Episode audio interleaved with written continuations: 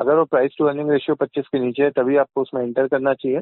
और दूसरा, आप वही स्टॉक लीजिए जो क्वालिटी कंपनी है, जिसके अंदर डेट आपको कम दिखाई देता है।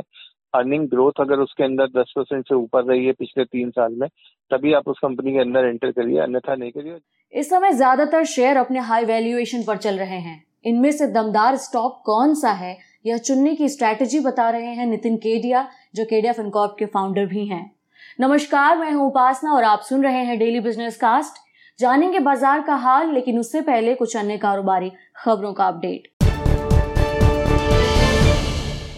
विजय माल्या को लोन देने वाले एसबीआई समेत अन्य बैंकों ने उसकी तीन कंपनियों के शेयरों को ब्लॉक डील के ज़रिए बेचने का फैसला किया है। इससे करीब बासठ सौ करोड़ रुपए की रिकवरी होने की उम्मीद है। United Breweries Limited, United Spirit Limited और मैकडोनाल्ड होल्डिंग्स लिमिटेड के शेयरों की बिक्री डेट रिकवरी ट्रिब्यूनल बेंगलुरु के तहत की जाएगी। प्रवर्तन निदेशालय ने विजय माल्या नीरव मोदी और मोहिल चौकसी की जब्त संपत्तियों को केंद्र और सरकारी बैंकों को सौंपने का फैसला किया है। ईडी ने जो संपत्ति जब्त की है, उसकी कीमत करीब अठारह हज़ार एक सौ सत्तर करोड़ रुपए है। इसमें से तिरानवे सौ इकहत्तर करोड़ रुपए के एसेट्स एजेंसी, सरकार और पब्लिक सेक्टर के बैंकों को देगी। Rating agency Moody's Investor Services ने साल 2021 के लिए भारत के वृद्धि अनुमान को घटाकर 9.6 प्रतिशत कर दिया है। पुराना अनुमान 13.9 प्रतिशत वृद्धि का था। मूडीज ने इसके साथ ही कहा है कि टीकाकरण की तेज रफ्तार के कारण भारत में जून तिमाही में आर्थिक पाबंदियाँ सीमित होंगी। बुधवार को तेल कंपनियों ने ईंधन की कीमतों में कोई बदलाव नहीं किया, वहीं गोल्ड और सिल्वर की कीमतों में रिकवरी दिखी। दिल्ली में बुधवार को सोना एक सौ दस रुपए की तेज़ी के साथ छियालीस हज़ार तीन सौ छियानवे रुपए प्रति दस ग्राम पर पहुँच गया। चांदी की कीमत भी तीन सौ चौबीस रुपए की तेज़ी के साथ छियासठ हज़ार आठ सौ चौसठ रुपए प्रति किलोग्राम पर पहुँच गई। और अब हाल जानते हैं शेयर बाज़ार का। घरेलू शेयर बाज़ार में बुधवार को चौतरफा बिकवाली हुई। बाज़ार के दोनों बेंचमार्क इंडेक्स लगभग आधा परसेंट की गिरावट के साथ बंद हुए। बीएससी का सेंसेक्स दो सौ बयासी अंक लुढ़क कर बावन पर रहा। एनएससी का निफ्टी पचासी अंक की गिरावट के साथ पंद्रह अंक पर बंद हुआ। सेंसेक्स के 22 शेयरों में गिरावट रही, जबकि निफ्टी के 16 शेयरों में मजबूती रही। ब्रॉडर मार्केट पर नज़र डाले तो मिड कैप इंडेक्स लगभग शून्य दशमलव एक आठ फ़ीसदी गिरा। जबकि स्मॉल कैप में करीब आधा फ़ीसदी की कमज़ोरी आई। सेक्टर इंडेक्स में निफ्टी ऑटो करीब आधा फ़ीसदी तक चढ़ा, इसे छोड़कर बाकी सभी इंडेक्स में कमज़ोरी रही। सबसे ज़्यादा एक दशमलव एक तीन प्रतिशत की गिरावट निफ्टी के मेटल इंडेक्स में आई। शेयर बाज़ार के सत्र पर विस्तार से चर्चा करने के लिए चलते हैं केडिया फिनकॉर्प के फाउंडर नितिन केडिया की तरफ़। नितिन जी बहुत बहुत स्वागत है आपका। सर, आज रिकॉर्ड लेवल पर पहुँचने के बाद कल की तरह आज भी प्रॉफिट बुकिंग दिखी है बाज़ार में। कल बाज़ार खुलेगा तो कल एक्सपायरी का दिन भी है। क्या ये गिरावट हमें कंटिन्यू होते दिख सकती है? नमस्कार उपासना जी, सभी श्रोताओं को भी मेरा नमस्कार। देखिए, आज जो बाज़ार में गिरावट आई, ये पहले की गिरावट से अलग थी, क्योंकि आज जो साढ़े ग्यारह बारह बजे के आसपास एक पहले झटका आया नीचे का, और उसके बाद अगर हम ढाई बजे के झटके की बात करें तो ये दोनों समय में ही हमने देखा कि जो कैश के शेयर थे, जो अपर सर्किट के आसपास ट्रेड कर रहे थे उनमें सभी में एक जोरदार गिरावट आई और कई शेयर ऐसे थे जो जिनमें अगर पाँच परसेंट के हम सर्किट की बात करें या साढ़े चार परसेंट के सर्किट की बात करें तो वो नेगेटिव में माइनस पॉइंट फाइव परसेंट या माइनस वन परसेंट हो गए थे। तो इस तरह के भी कुछ शेयर रहे तो इसका ही मतलब अगर आप निकालें तो इसका मतलब यही रहता है कि बाज़ार में जो बिकवाली आएगी ये बड़ी जोरदार बड़ी बिकवाली थी और मुझे लगता है कि कल भी ये थोड़ा बहुत कंटिन्यूएशन में हमको मिल सकती है। मार्केट के फ़र्स्ट टू आवर्स के सेशन के बाद और बाज़ार हमें कहीं भी पंद्रह हज़ार छह सौ पंद्रह हज़ार छह सौ बीस के आसपास आता हुआ दिख सकता है। देखिए कोई भी बड़ी मंदी की अगर हम बात करें वो हमें तभी दिखेगी जब जो पिछला लो अभी हमने लगाया था पंद्रह चार सौ पचास का ये टूटता है तभी। जब तक ये मंदी नहीं टूटती है मुझे नहीं लगता जब तक हम हमको किसी बैरिश साइड में जाना चाहिए। उपासना जी।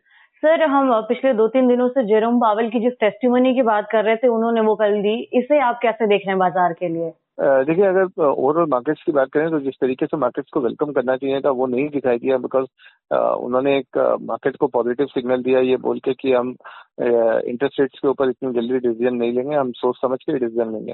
तो आई थिंक ये एक ऐसा स्टेटमेंट है जिससे बाजारों में एक उछाल आना चाहिए था, पर चौबीस से दो हज़ार तेईस किया था, उस समय भी इतनी बड़ी गिरावट नहीं आई थी। स्टॉक मार्केट्स के अंदर तो मुझे लगता है कि अभी इस पर लिक्विडिटी की वजह से इसको पूरी तरह से डिस्काउंट कर दिया until unless we hear something about the stimulus there is nothing to happen about the stock market because liquidity still continues to drive the market ji. Sir market अभी रिकॉर्ड लेवल पर चल रहे हैं। ज़्यादातर stocks जिनको उठाकर हम देख लें तो उनमें ज़्यादातर स्टॉक्स जो है, जिनके वैल्यूएशन काफ़ी हाई हमें दिखेंगे। इस माहौल में निवेशकों को शेयर चुनते वक्त किन बातों पर गौर करने की सलाह देंगे? देखिए, आप वही शेयर चुनिए जिनका पी रेशियो पच्चीस से नीचे है। सबसे पहले आपको पी रेशियो देखना चाहिए। अगर वो प्राइस टू अर्निंग रेशियो पच्चीस के नीचे है, तभी आपको उसमें एंटर करना चाहिए।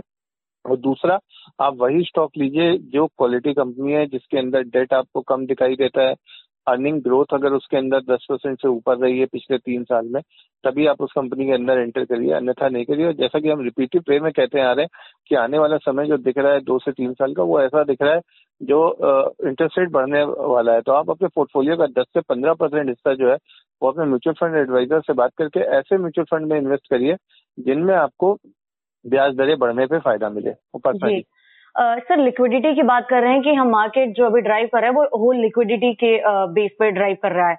लेकिन दूसरी तरफ़ अगर हम देखें प्राइमरी मार्केट में आईपीओ आ रहे हैं काफ़ी सारे। छोटे मोटे आईपीओ को अगर हम किनारे कर दें तो जोमेटो और पेटीएम के ये दो मेगा आईपीओ हैं जिस पर नज़र है।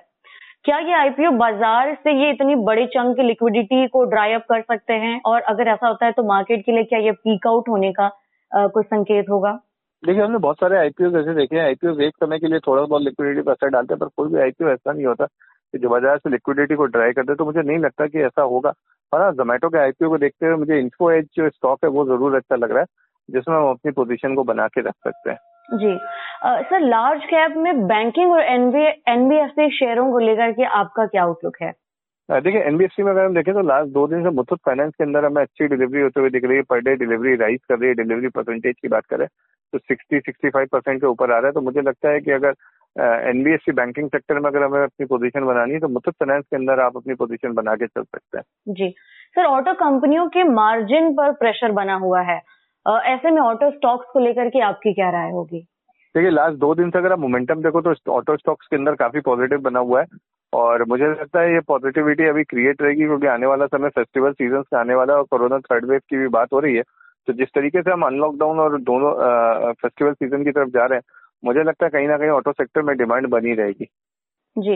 आ, सर इंश्योरेंस कंपनियों के शेयरों के लिए आप क्या स्ट्रैटेजी रख करके उन्हें चुनने की सलाह देंगे? क्या जो मौजूदा लेवल है उसमें इन्हें इनमें वेल्थ बनाने का पोटेंशियल अभी नज़र आ रहा है? बिल्कुल उपासना जी आपका जो टोटल पोर्टफोलियो साइज़ है आज की डेट में उसमें बारह पंद्रह परसेंट जो है वो इंश्योरेंस लाइफ इंश्योरेंस कंपनियाँ रहना चाहिए बिकॉज़ एल इस महीने या अगले महीने में वो अपना मर्चेंट बैंकर फाइनल कर देगी। और गवर्नमेंट को अगर अपने फाइनेंशियल डेफिसिट के टारगेट पूरे करने तो शायद LIC का आईपीओ उनको लेके आना पड़ेगा। एल आई जिस वैल्यूएशन पे आने की तैयारी कर रहा है उसमें सारे प्राइवेट लाइफ इंश्योरेंस जो है इनके जो प्राइजेज हैं वो अच्छे इंक्रीज होंगे। जी। तो आ, मुझे लगता है मुझे लगता है कि अगर इसमें स्टैगर्ड वे में एक एस की तरह इन्वेस्टर्स एंटर करेंगे तो उनको ज़रूर फ़ायदा मिलेगा। सर बाज़ार इस टाइम बहुत अनसर्टेनिटी के साथ ड्राइव कर रहे हैं। ऐसे माहौल में निवेशकों के पोर्टफोलियो में जो कंट्रीब्यूशन है, जो एक एलोकेशन है, वो किस हिसाब से होना चाहिए? देखिए बारह पंद्रह परसेंट आप जैसा मैंने कहा लाइफ इंश्योरेंस स्टॉक में रख सकते हैं, आठ से दस परसेंट हिस्सा आप म्यूचुअल फंड के उन उन फंड्स में रख सकते हैं, जिनमें आपको बढ़ते हुए ब्याज दरों में फ़ायदा हो। और आठ से दस परसेंट का हिस्सा जो है, आप डिफेंसिव स्टॉक के अंदर रखना चाहिए। और मेरा मानना है, बीस percent I T plus pharma और रेस्ट आपको कैश रखना चाहिए। ये एक आइडियल पोर्टफोलियो सिचुएशन हो सकती है एट प्रेजेंट ऑफ़ टाइम जी नितिन जी बहुत बहुत धन्यवाद आपका आज हमारे साथ जुड़ने के लिए और हमारे सवालों के जवाब देने के लिए। आपसे फिर मुलाकात होगी सर। धन्यवाद। धन्यवाद जी। तो ये था आज का डेली बिज़नेस कास्ट जिसे आप सुन रहे थे अपनी साथी उपासना वर्मा के साथ। बने रहिए हमारे साथ नव भारत गोल्ड पर। धन्यवाद।